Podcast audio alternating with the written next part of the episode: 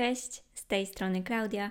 Witajcie w siódmym odcinku mojego podcastu O czym szumią buki.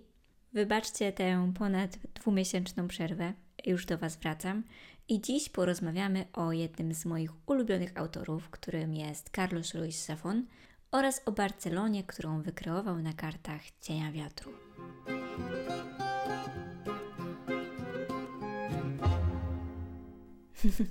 Ogólnie chyba trochę inaczej powinnam się z Wami przywitać, jako że trwa e, hiszpański czerwiec. Także pozwólcie, że zacznę jeszcze raz. Hola, buenas, ¿cómo estáis? Witajcie. Niestety skończył się już mój urlop i tegoroczna podróż po Hiszpanii. Gdyby ktoś chciał, e, żebym zajęła się jego mieszkaniem właśnie w tym kraju, czy domem tym bardziej, to wiecie, gdzie mnie znaleźć. Szczególnie jeśli ktoś ma jakieś, wiecie, zbędną nieruchomość na Majorce. Hej! Plus tego powrotu jest jednak taki, że mogę Wam trochę o tym pogadać. O tym, co widziałam, o tym, co słyszałam, o tym, jak Hiszpania jest piękna. Podczas tej podróży w tym roku po lądzie miałam między innymi przyjemność być w Barcelonie, która od wielu lat była wysoko, wysoko na mojej liście miejsc do zwiedzenia. Byłam tam już kiedyś podczas takiej jednodniowej wycieczki i zakochałam się w tym mieście. Pamiętam, że zaraz po powrocie mama podsunęła mi cień wiatru i od tej pory jeszcze bardziej chciałam powrócić na ulicę tego miasta, a dodatkowo przejść się trasą bohaterów tej powieści. Jednocześnie jednak zastanawiałam się, jak to jest, że Zafon przedstawia Barcelonę jako taką tajemniczą, wręcz spowitą mgłą i mrokiem, kiedy w rzeczywistości to, co widziałam na własne oczy, to po prostu miejsce piękne, ale bardzo turystyczne. Także wiecie, porównując Barcelonę z książki i tą z mojej rzeczywistości, dostrzegałam pewne rozbieżności. Domyślam się, że w dużej mierze wynikało to z tego, w jakich czasach rozgrywa się akcja książek Zafona. Zamarzyło mi się jednak odkryć tę jego, a przy okazji i tę prawdziwą Barcelonę. I po części mi się to udało. Przemierzyłam ją z cieniem wiatru pod pachą, maliną w sercu i pamięci. Mijając tłumy, poznawałam jej mury, historie i legendy, a teraz podzielę się tym z Wami. Zacznijmy może od tego, że sam autor podczas wywiadów podkreślał, że nie ma jednej Barcelony. Nie ma nawet dwóch czy trzech. Każdy widzi ją inaczej, każdy zachwyca się czymś innym na swój konkretny sposób. To również miasto o długiej historii. W końcu ma już kilka tysięcy lat i było miejscem, które przechodziło z rąk do rąk. Panowali w nim Fenicjanie, Rzymianie, Wizygoci, Maurowie. W pewnym momencie była stolicą Królestwa Aragonii, która później wraz z Kastylią utworzyła to istniejące do dziś Królestwo Hiszpanii. No, działo się. W cieniu wiatru mamy jednak do czynienia z Barceloną XX wieku, tuż po wojnie domowej. Raczej nie ma więc tu mowy o postrzeganiu jej jako miejsca słonecznego, takiego z otwartymi ramionami zapraszającego turystów. Zresztą niemal do końca tamtego stulecia na turystycznej mapie nie była nawet obecna. I to właśnie Barcelona sprzed tego okresu pojawia się zarówno na kartach Mariny, jak i całej serii cmentarza zapomnianych książek. Jest to Barcelona niezatłoczona, pełna tajemniczych, opuszczonych miejsc i mrocznych, wąskich uliczek, w których nie trudno się zgubić. W wywiadach Carlos Ruiz Zafón często podkreślał, że miasto, które ukazał, e, to miejsce, w którym się urodził i wychował, jako że w, e, mając dwadzieścia parę lat wyjechał do Stanów Zjednoczonych. Ta Barcelona z jego powieści to e, Barcelona obecna w jego pamięci. Przede wszystkim jednak była bohaterką jego literackich historii. Nie stanowiła więc jedynie tła dla snudych opowieści, ale stała się takim niemal żywym organizmem, którego obecność można odczuć niemal na każdej stronie. Jeśli czytaliście tę książkę, którąkolwiek z serii Cmentarze Zapomnianych Książek, zapewne też odczuliście obecność Barcelony i to, jak ważna jest dla całej historii.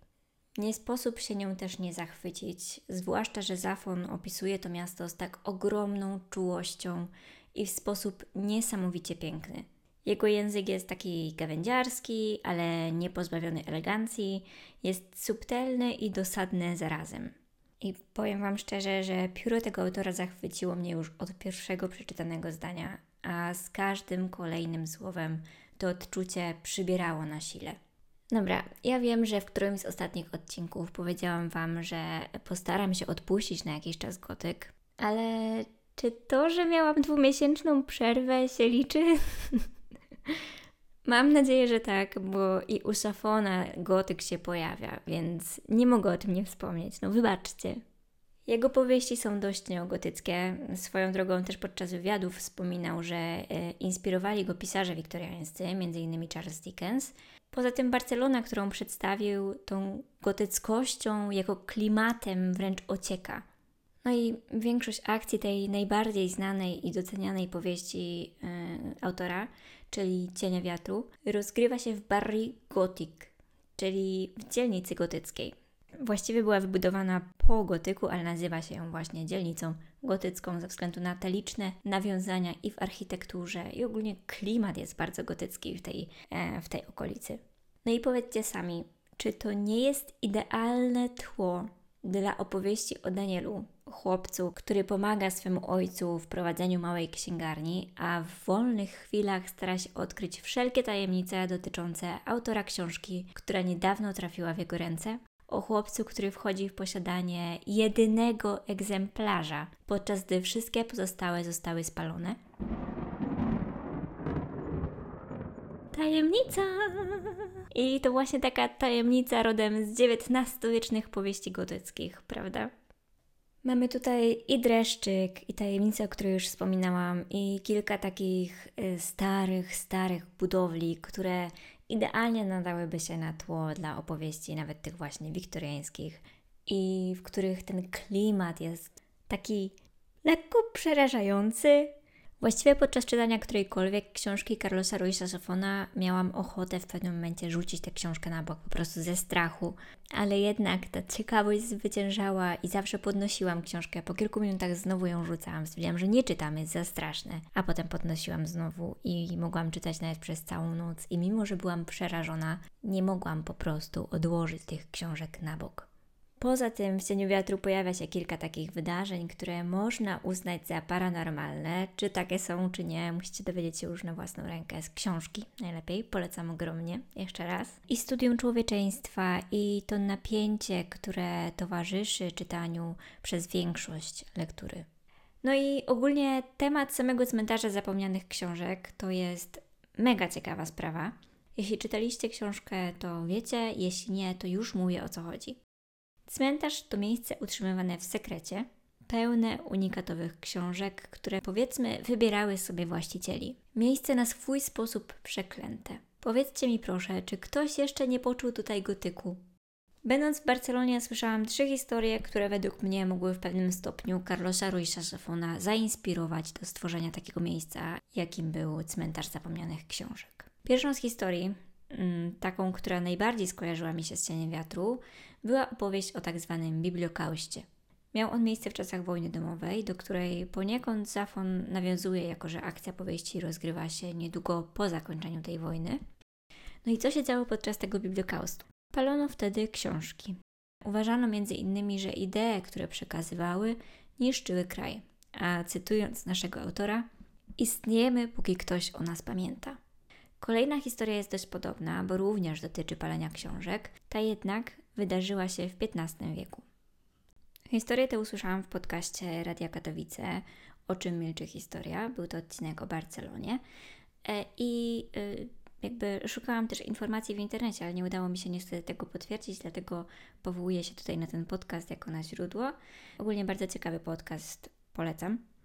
E, podobno podczas e, świętej inkwizycji w XV wieku kazano zebrać wiele, wiele książek i pamiętajmy też, że książki, właściwie księgi, wyglądały wtedy inaczej niż dzisiaj. Były na przykład stworzone ze skóry i zebrano tam wiele książek na placu w Barcelonie i je podpalono. I podobno ten stos palił się bodajże 60 dni, czyli bardzo długo. Pamiętajmy też właśnie, że te książki były stworzone ze skóry, także no, to jest możliwe, że paliły się dłużej niż papier. E, a później ten cały dym i cały popiół osiadł na ulicach miasta. I z tego też powodu wielu uczonych i e, na przykład Emir przeklali Barcelonę. Nazwano ją wtedy miastem duchów książek. Trzecia historia natomiast jest już trochę inna. Jest to legenda o Librero Asesino, czyli księgarzu mordercy, którego miłość do książek osiągnęła taki poziom wręcz fanatyczny, że aby dostać jakąś książkę, unikatową książkę, potrafił zrobić wszystko. Nie miał już żadnych granic, żadnych skrupułów, liczyły się przede wszystkim książki. A teraz zamknijmy wszyscy oczy i wyobraźmy sobie, że jesteśmy w Barcelonie Zafona.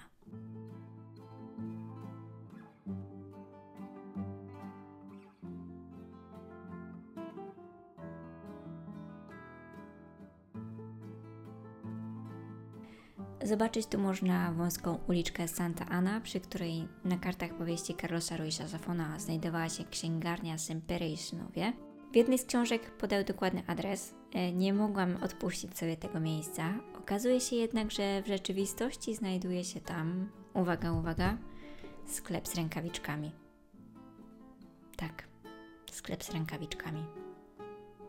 Można jednak odwiedzić kilka pobliskich księgarni i wyobrazić sobie, że to te, ja tak zrobiłam. Odwiedziłam dwie księgarnie z piętrzącymi się od lat stosami książek. Były to takie księgarnie antykwariaty. Libreria San Jordi i Libreria Rodez.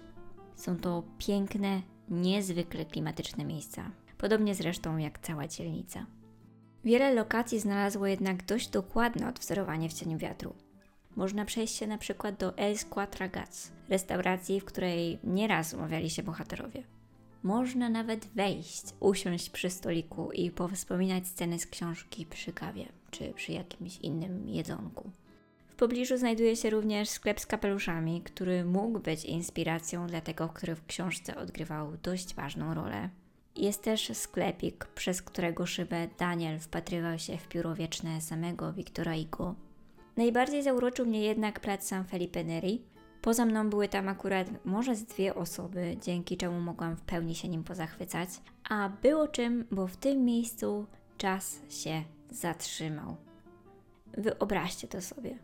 Barokowe budowle wokół wyprukowanego placu, na środku którego stoi piękna, choć skromna fontanna i kilka wysokich drzew. Safon wybrał ten wspaniały zakątek na mieszkanie Nuri, jednej ze swoich bohaterek. I powiem Wam, że po tym spacerze po Barcelonie nie dziwi mnie totalnie, że są tu organizowane literackie walking tours, czyli zwiedzanie śladami cienia wiatru na przykład. Tych miejsc jest tu naprawdę sporo, a klimat, który pisarzowi udało się wykreować na kartach powieści, można poczuć i na żywo. Jego opisy otoczenia są tak sugestywne, że będąc w Barcelonie bez problemu można wyobrazić sobie bohaterów kroczących jej uliczkami. Podsumowując podróż po Barcelonie tropem bohaterów Cienia Wiatru, pozwolę sobie zacytować jednego z nich, jako że jego słowa idealnie odwzorowują moje odczucia. To miasto ma czarodziejską moc. Zanim się człowiek obejrzy, wejdzie mu pod skórę i skradnie duszę.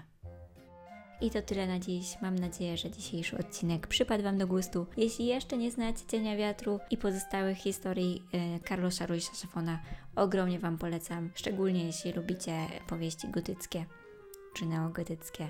Jeśli macie ochotę natomiast na wizualny, wirtualny spacer po Barcelonie Zafona, zapraszam na mojego Instagrama Szumią Buki, gdzie znajdziecie rolkę z ujęciami ze spaceru po tym mieście.